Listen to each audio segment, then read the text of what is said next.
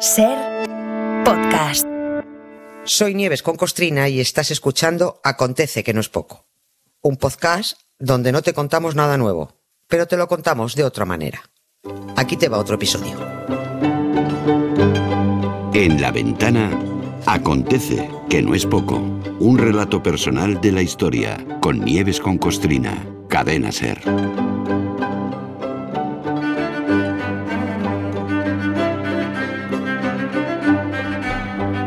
Hola Nieves, buenas tardes.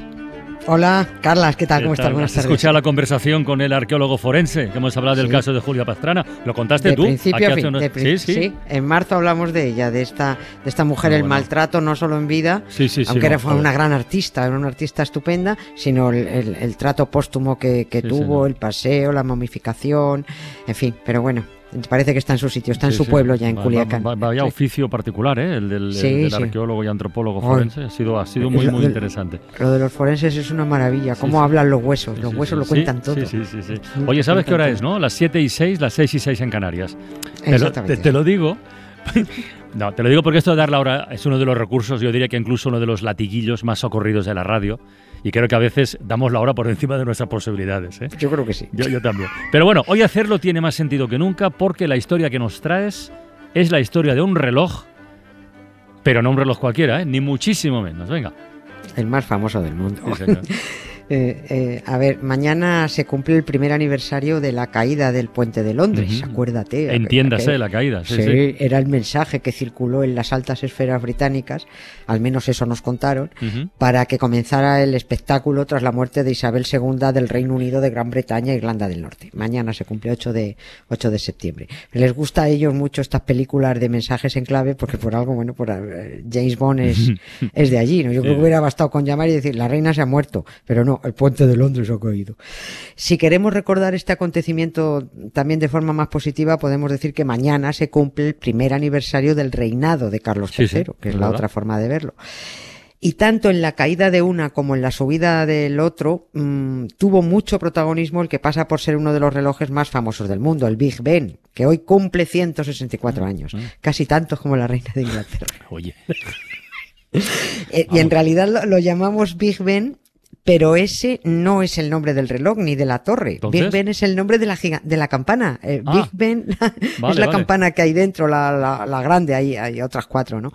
Fue el 7 de septiembre de 1859 cuando el reloj inició su andadura y la Gran Ben sonó por primera vez dando las horas. A la campana la llamaron Ben, Gran Ben, en recuerdo de Benjamin Hall, que era el político y, eh, e ingeniero que remató la construcción de la torre y la instalación de ese mastodóntico reloj. Yo creo, creo, eh, que la reina de Inglaterra estuvo aguantando morirse hasta que arreglaran el Big Ben porque iba a ser una pieza clave en, su funeral, en el cortejo, en la coronación, todo. Medio mundo iba a estar mirando a Londres y el Big Ben estaba hecho una pena. Y de eso nada, eso no podía ser. Pero oye, fue quitar los andamios, repararon la relojería, restauraron la campana, dejaron la torre niquelada y a los nueve meses cayó el puente de Londres. London Bridge is falling down, falling down, falling down.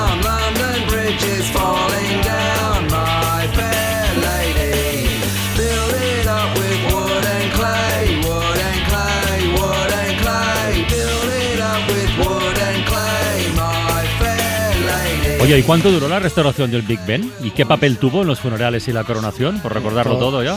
Sí, sí.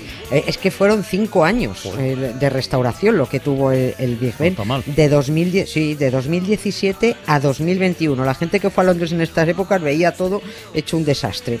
Eh, restauraron todo, eh, reloj, fachada, campana, tejado de la torre, que, es una torre preciosa. Estaba todo un poquito perjudicado para ser patrimonio de la humanidad, o sea que eso había que arreglarlo. En el funeral de la reina, el Big Ben estuvo sonando a intervalos de un minuto durante el traslado del féretro a la capilla ardiente. eh, a, Westminster, pero sonaba flojito porque le, le pusieron al martillo que arrea en la campana de 13 toneladas, en la Gran Ben, en Big Ben, una almohadilla de cuero Ah. para que sonara amortiguado. Amortiguado, en, claro, eh, claro. Sí, sí, sí. Dijeron que en señal de respeto. Mm. Parece que si sonaba fuerte, pues que era un poco irrespetuoso. Y en la coronación ya fue más un espectáculo de luz y, y sonido, porque hicieron proyecciones, estas cosas tan bonitas que hacen sobre la- las fachadas de los edificios históricos, proyecciones así con luz y tal, que dan formas. Y sobre, y sobre el Big Ben hicieron eh, proyecciones con florecitas en rojo y florecitas en azul. Y es verdad que como los british son muy, re- muy detallistas para lo suyo, para lo suyo, Ujú. para lo de los demás no, pues las florecitas estaban muy pensadas, eran las plantas nacionales de Inglaterra, Escocia, Gales e Irlanda del Norte. ¿Qué son? La rosa, el cardo, el narciso y el trébol. Mira. Esas son las flores nacionales. Y proyectaban los mensajitos propios de los reyes que se dicen entre ellos. Aparecía en una lateral feliz y glorioso, bueno, happy and glorious ponía. Que reine por mucho tiempo, otra frase. Dios salve al rey. Todo muy cookie. La verdad es que todo estuvo estupendo, con muchos colorines. También silenciaron la campana durante los cinco años de restauración por aquello de la prevención de riesgos laborales. Porque claro, 120 decibelios, eso no hay oído obrero que lo soporte y podrían haber muerto atronados dos o tres trabajadores cada cuarto de hora. Que, que da- que suena eso. Esto, fíjate, no le sentó nada bien a algunos que la sonoridad eh, se silenciara durante las obras de rehabilitación. Bueno. Alucinante.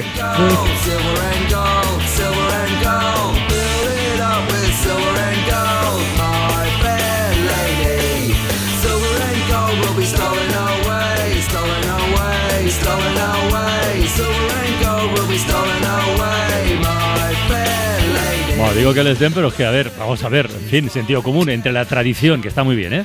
Eh, y unos cuantos obreros atronados, ¿había quien prefería la tradición por encima Sí. de todo o qué? Sí, o sea, sí, que les den, claro que les Ah, den. vale, vale. Sí, sí, sí, sí. Es que no hubo periódico conservador que no criticara que se silenciaran las campanas. Lo de la restauración vale, pero que se silenciaran las campanas, eso era inadmisible. Alguno se pasó de vueltas y dijo en su editorial que silenciar al Big Ben es como detener el latido de nuestra democracia. Hombre. Anda, anda ya, Hombre. anda ya. sí, sí. Encima la cursis. primera, Sí, sí, sí, tremendo. La primera ministra, Teresa May, que era entonces, que debía, parece que, que ella entendía mucho más de relojería que de política, dado el rastro que dejó, dijo que silenciar la sonoridad no podía ser bueno para el reloj. ¿Y eso? O- O sea, o sea, aquí hay un, un equipo multidisciplinar organizando una restauración de la leche complejísima, tal, y llega la lista de turno a decir que eso no va a quedar bien, ¿eh? Fatal. Aquel 2017, la verdad es que fue un año que se les dio muy mal a los británicos. Empezó el proceso del Brexit, les callaron el Big Ben. Boris Johnson estaba calentando por la banda para salir. O sea, Ostras. todo, todo eran malas, no- todo eran malas noticias.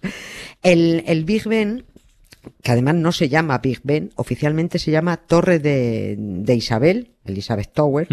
Eh, desde 2012 ca- eh, cambiaron el nombre por, por el jubileo de diamantes. Eh, Cuando se cumplieron los 60 años de, la, de la reina, le cam- le cambiaron el nombre. a- pero antes se llamaba Torre del, Torre de- del Reloj, que, que en realidad es la torre, pero es un Es campanario. un campanario, sí, sí. Exactamente, sí. Y es cierto que probablemente es el edificio más querido por los londinenses y especialmente durante la, la Segunda Guerra Mundial, porque millones de oyentes, aquí entra la radio directamente, millones de oyentes conectaban cada hora en punto con el Servicio Mundial de la BBC para escuchar en directo las campanas. Si sonaban las campanas del Big Ben, era señal del que el Reino Unido no había caído. Y, eh, y el Big Ben continuó sonando hasta en pleno bombardeo nazi. Estaban bombardeando Londres y, y el Big Ben seguía, ¿no? Era la señal de que seguimos aquí. Eso es lo que tanto molestaba a los intensos, que lo que no silenciaron los nazis, pues lo silenciaron unas obras.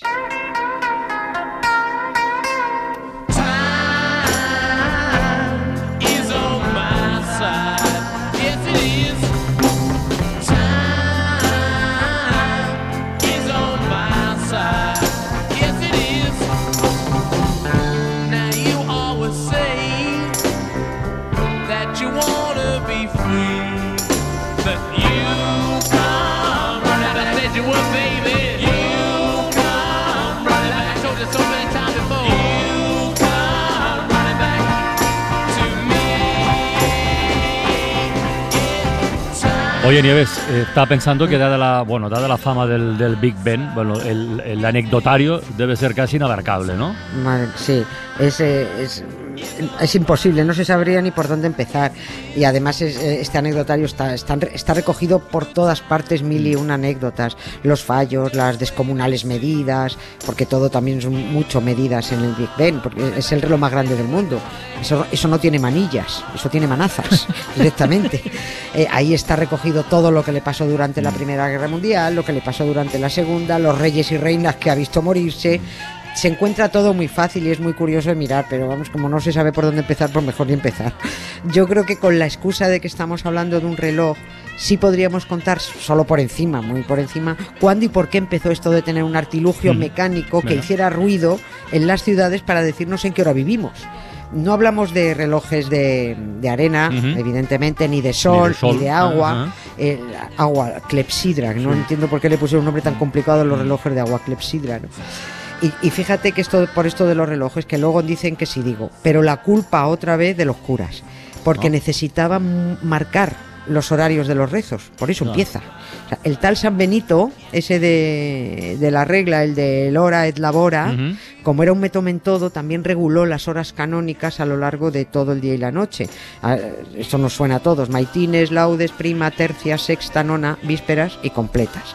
Elaborar poco, porque se tiraba en el día orando. Y cada uno de estos rezos, eh, además, es muy largo. Así que no había forma de dormir dos horas seguidas.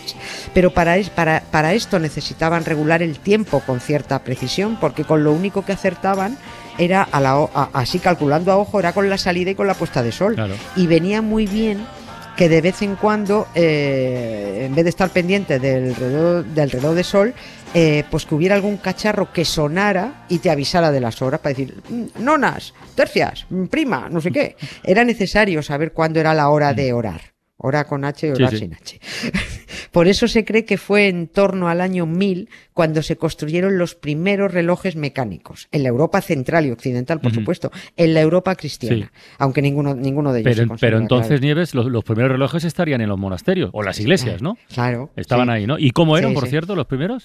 Lo- pues mira, los relojes no tenían esfera, no es como los vemos ahora. no Entonces, había ¿cómo se veía la no hora? había no, no, es que sonaban las horas, Ah, no se veían vale, las vale. horas. Las horas sonaban, eran golpes que daban las horas. Todavía, fíjate, en nuestro lenguaje todavía mantenemos eso de Dar han la dado hora, las- ¿no? Sí, sí. sí, han dado las dos. Cuando has presentado has dicho, pues, damos las, damos los horarios, damos las horas, sí, ¿no? Pues sí, pues fíjate, es que daban, daban las dos, daban las tres, eh, y eso es cuando oímos las campanas de algún sitio. No vemos el reloj, lo oímos. Los relojes eran mecanismos además gigantescos, muy pesados, que se instalaban efectivamente en monasterios, en torres de catedrales lo suficientemente fuertes para acoger esos artilugios.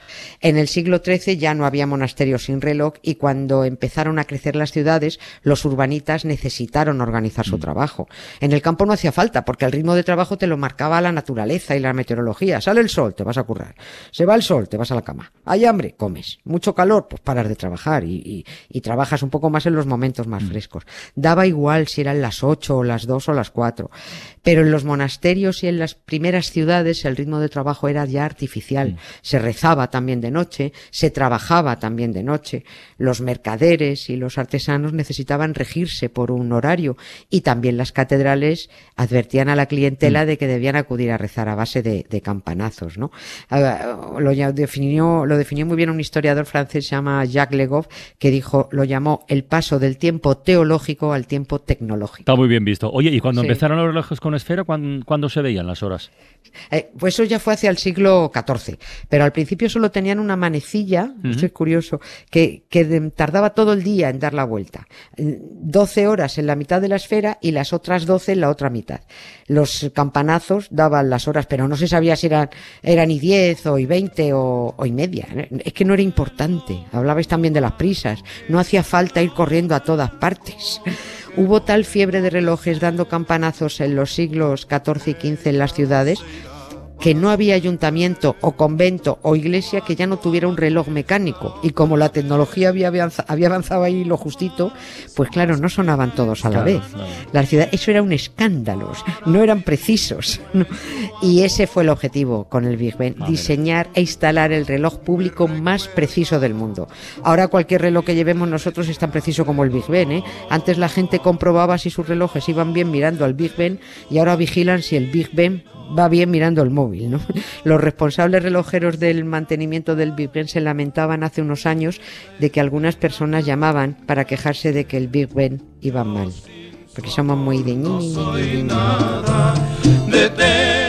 Para no perderte ningún episodio, síguenos en la aplicación o la web de la SER, Podium Podcast o tu plataforma de audio favorita.